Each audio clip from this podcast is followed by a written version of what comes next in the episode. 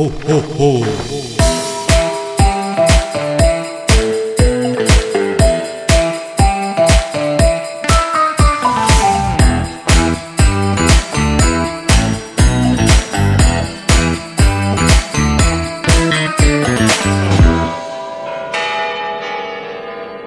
Всем привет! В эфире пятый выпуск второго сезона подкаста «Между нами» компании Ростелеком Solar. Мы продолжаем знакомиться с сотрудниками из бэк-офисных подразделений нашей компании. Меня зовут Юлия Морозова, я руководитель группы подбора персонала и ведущая этого подкаста. Сегодня к нам пришли в гости представители Департамента информационных технологий. Петров Илья, IT-архитектор, Привет. и Дмитрий Целунов, системный администратор отдела системного администрирования и технической поддержки пользователей.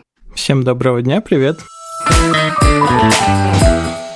Ребят, давайте в целом поговорим про наш IT-департамент. Расскажите, насколько он большой, из каких состоит отделов. Наш департамент состоит из, по сути, двух отделов. Это отдел системного администрирования и поддержки пользователей, а также отдел информационной безопасности. Далее все разбивается на рабочие группы. Это именно программирование 1С, а, автоматизация IT-процессов и другие. Дим, ты упомянул отдел э, информационной безопасности. Поделишься, чем он отличается от нашей службы безопасности? От службы безопасности он отличается тем, что СБ, она же, как уже было сказано, служба безопасности занимается безопасностью физической, то есть это безопасность офисов, проверка кандидатов, и так далее. А информационная безопасность это уже более внутренняя служба, которая работает с инфраструктурой и продуктовыми решениями и отвечает за то, чтобы не все ходили куда хотят, а только туда, куда им нужно, и только так, как им нужно.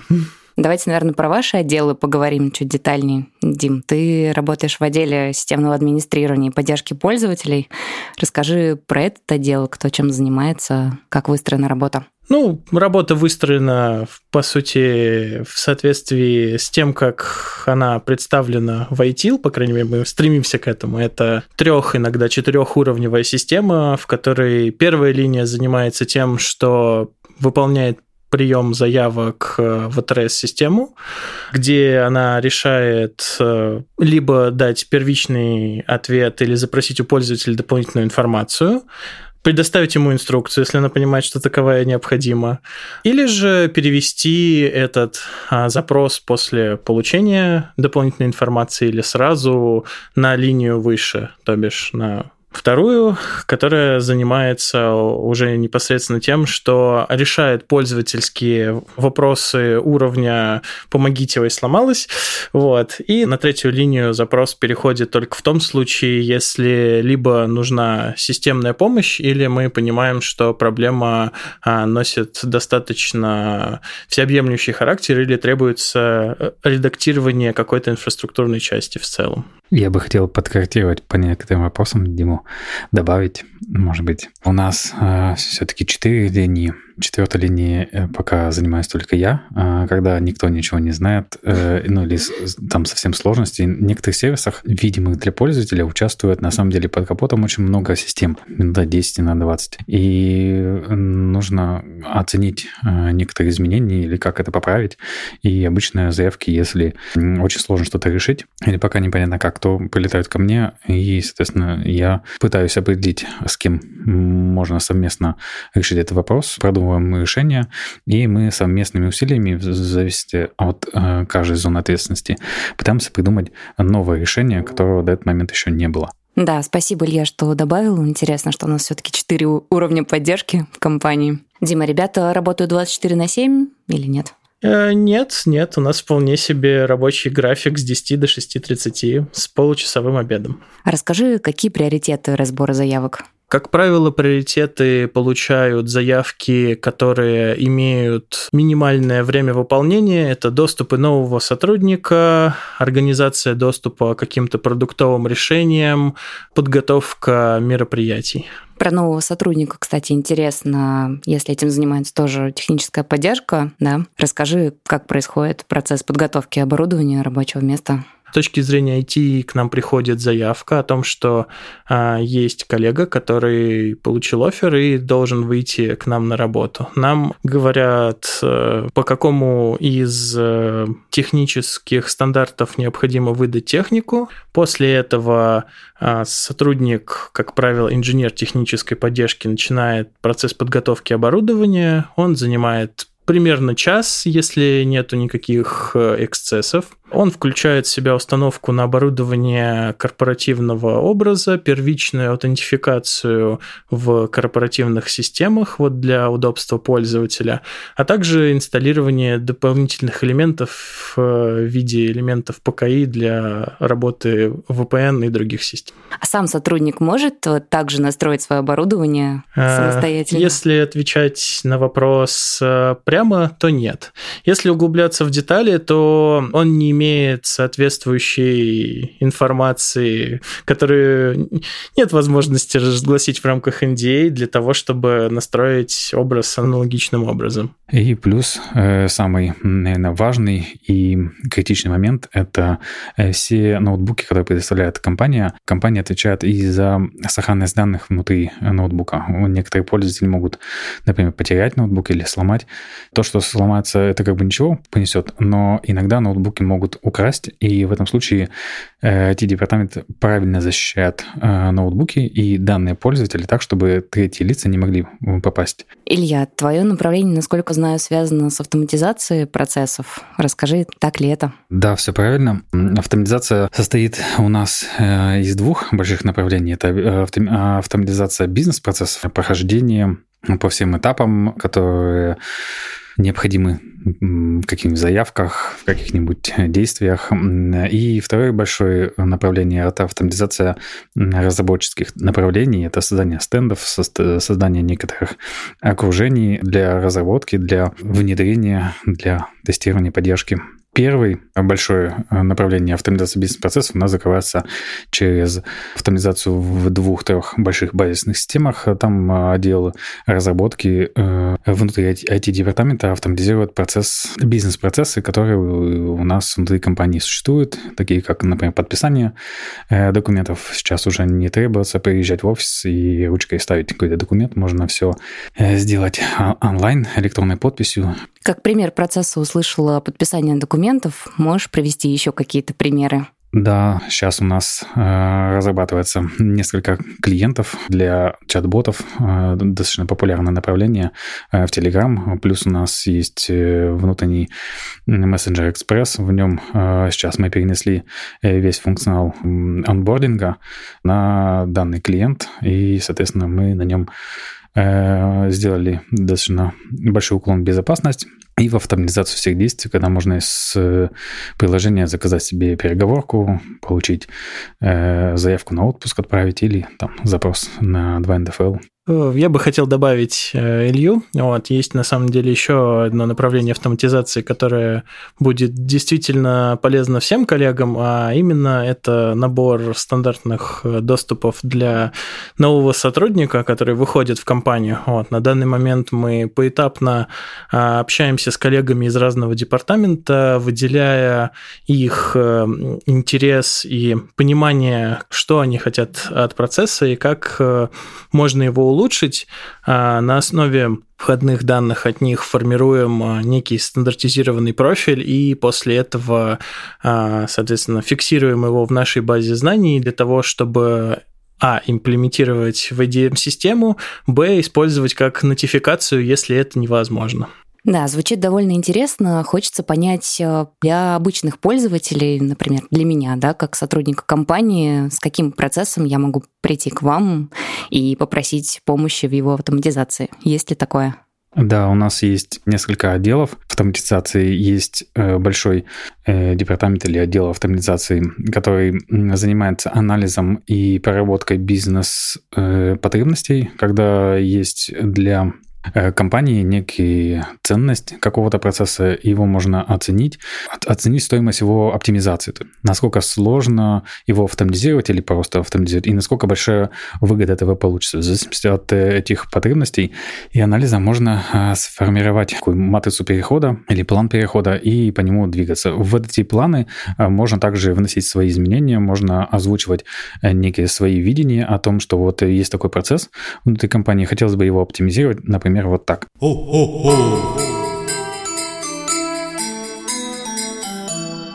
Какое-то время назад в Solar многие ушли на гибридный формат работы, в том числе и на удаленку. Поделитесь, поменялась ли как-то работа IT-департамента в условиях удаленки? Ну, на самом деле, на первое время был период, где компании из примерно 200 с небольшим профилей VPN необходимо было сделать их два с половиной раза больше, поэтому это был не самый простой переходный момент.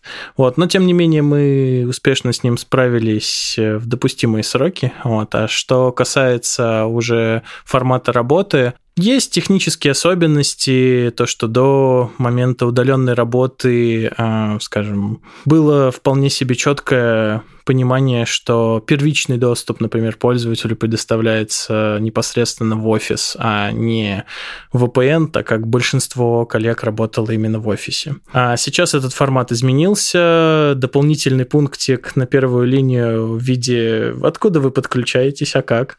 Вот. Э, также Кроме всего прочего, добавились э, и способы подключения за это время. Поэтому, да, скорее это стало просто необходимостью более точно и детально исследовать метод подключения пользователя и его доступ к системам. Дима, если у сотрудника нет доступа к интернету, он работает удаленно, ничего не работает, как в таком случае помочь человеку?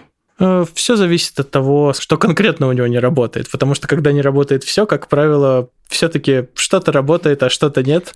Вот. Если нету дома электричества, аккумулятор разрядился, это один разговор. А если нету электричества, аккумулятор не разрядился, то это совсем другой.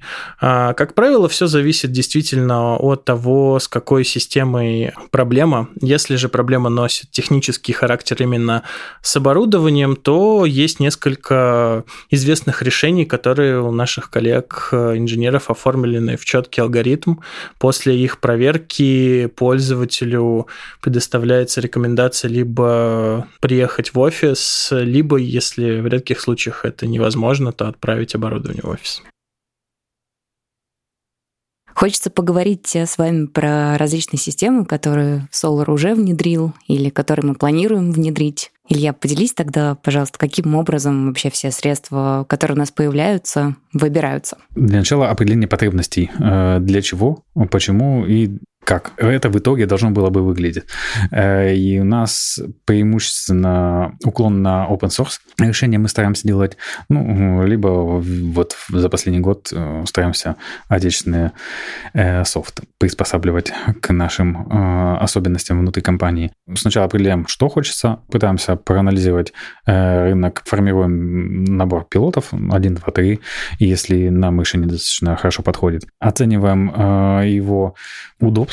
Заказчик э, внутренний, мы работаем преимущественно на внутреннего заказчика, внутренний заказчик пробует, тестирует, если все устраивает, все фичи подходят, тогда происходит э, следующий э, оценочный этап, это анализ стоимости поддержки этого решения.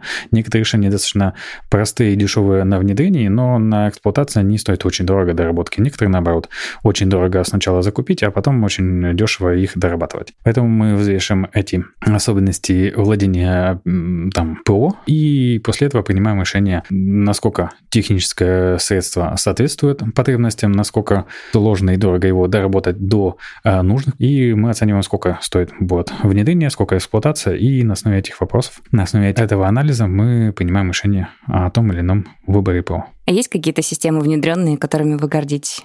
Наверное, самое интересная и, ну, можно сказать, та система, которая ну, лично для меня э, достаточно важна, ее внедрение, это э, система э, виртуализации, которая у нас э, используется, она основана на OpenStack и CEF. OpenStack — это комплекс э, программного обеспечения открытого программного, который э, из себя представляет э, управление виртуальными системами, разграничение прав э, и всем с этим связано. Но мы используем достаточно простой простую систему просто управления виртуалками, хранение транслируем в распыленные программные блочное хранилище CEF, и таким образом у нас есть а, кластер отказоустойчивый на OpenStack и кластер на CEF.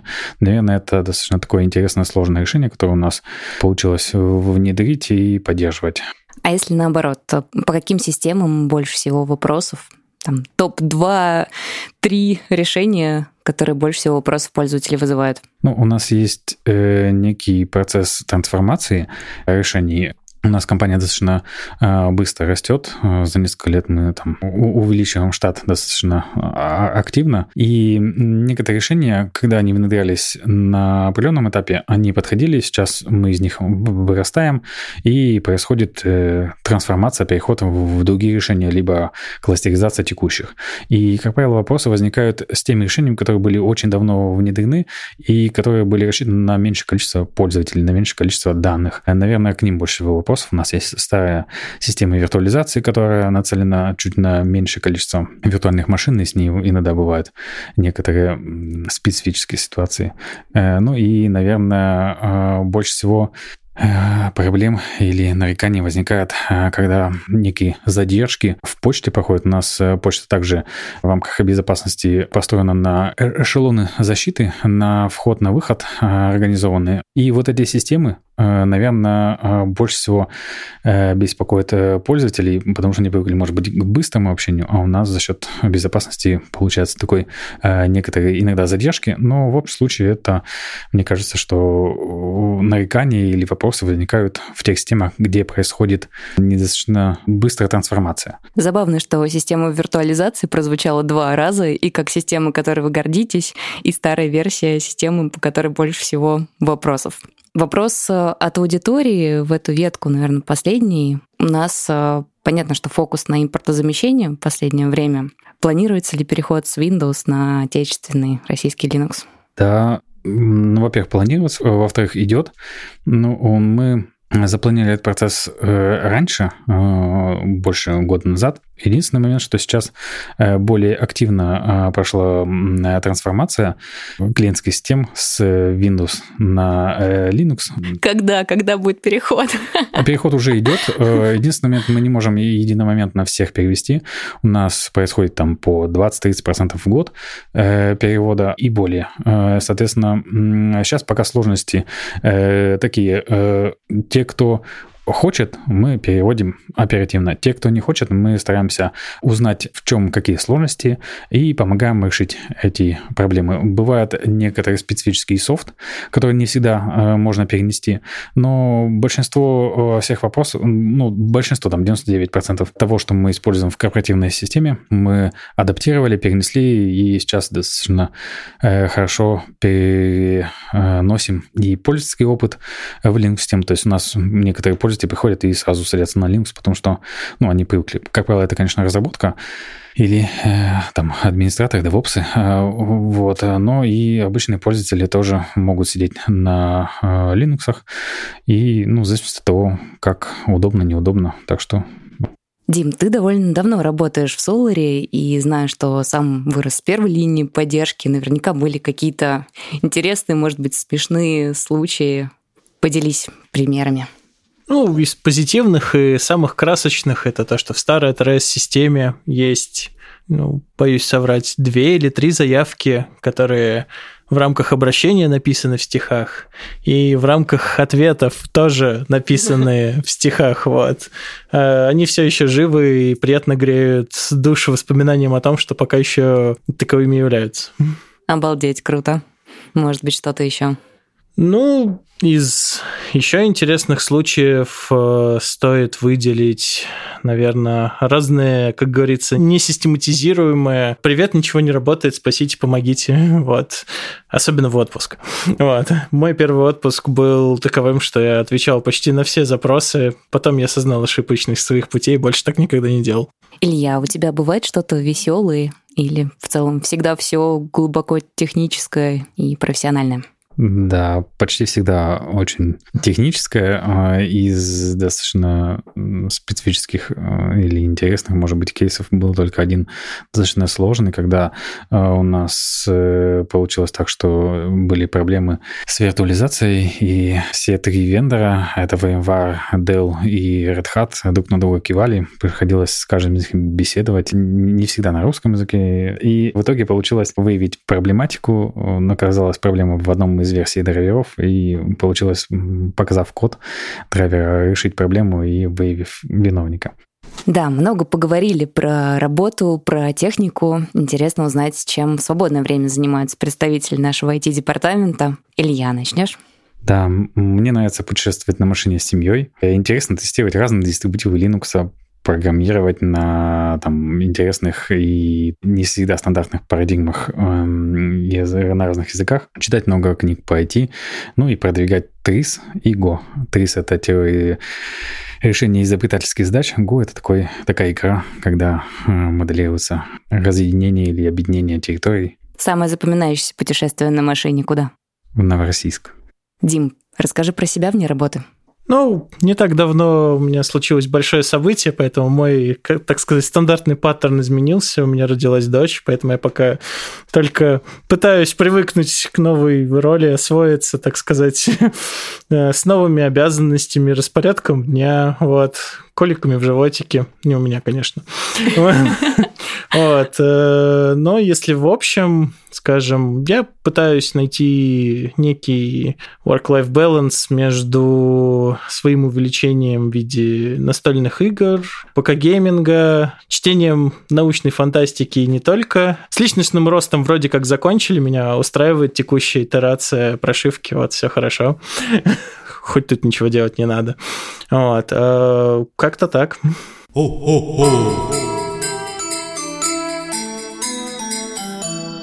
Давайте перейдем к советам. Наша традиционная рубрика «Советы и лайфхаки от гостей». Поделитесь, чем пользуетесь в жизни. А, у меня есть три таких больших совета. Во-первых, стрессоустойчивость, мне кажется, это э, ресурс, а не навык. Э, то есть нужно стараться экономить этот ресурс, э, лишний раз не нервничать, быть спокойным, и тогда все будет хорошо. Второй совет – все, что можно автоматизировать, нужно стараться автоматизировать.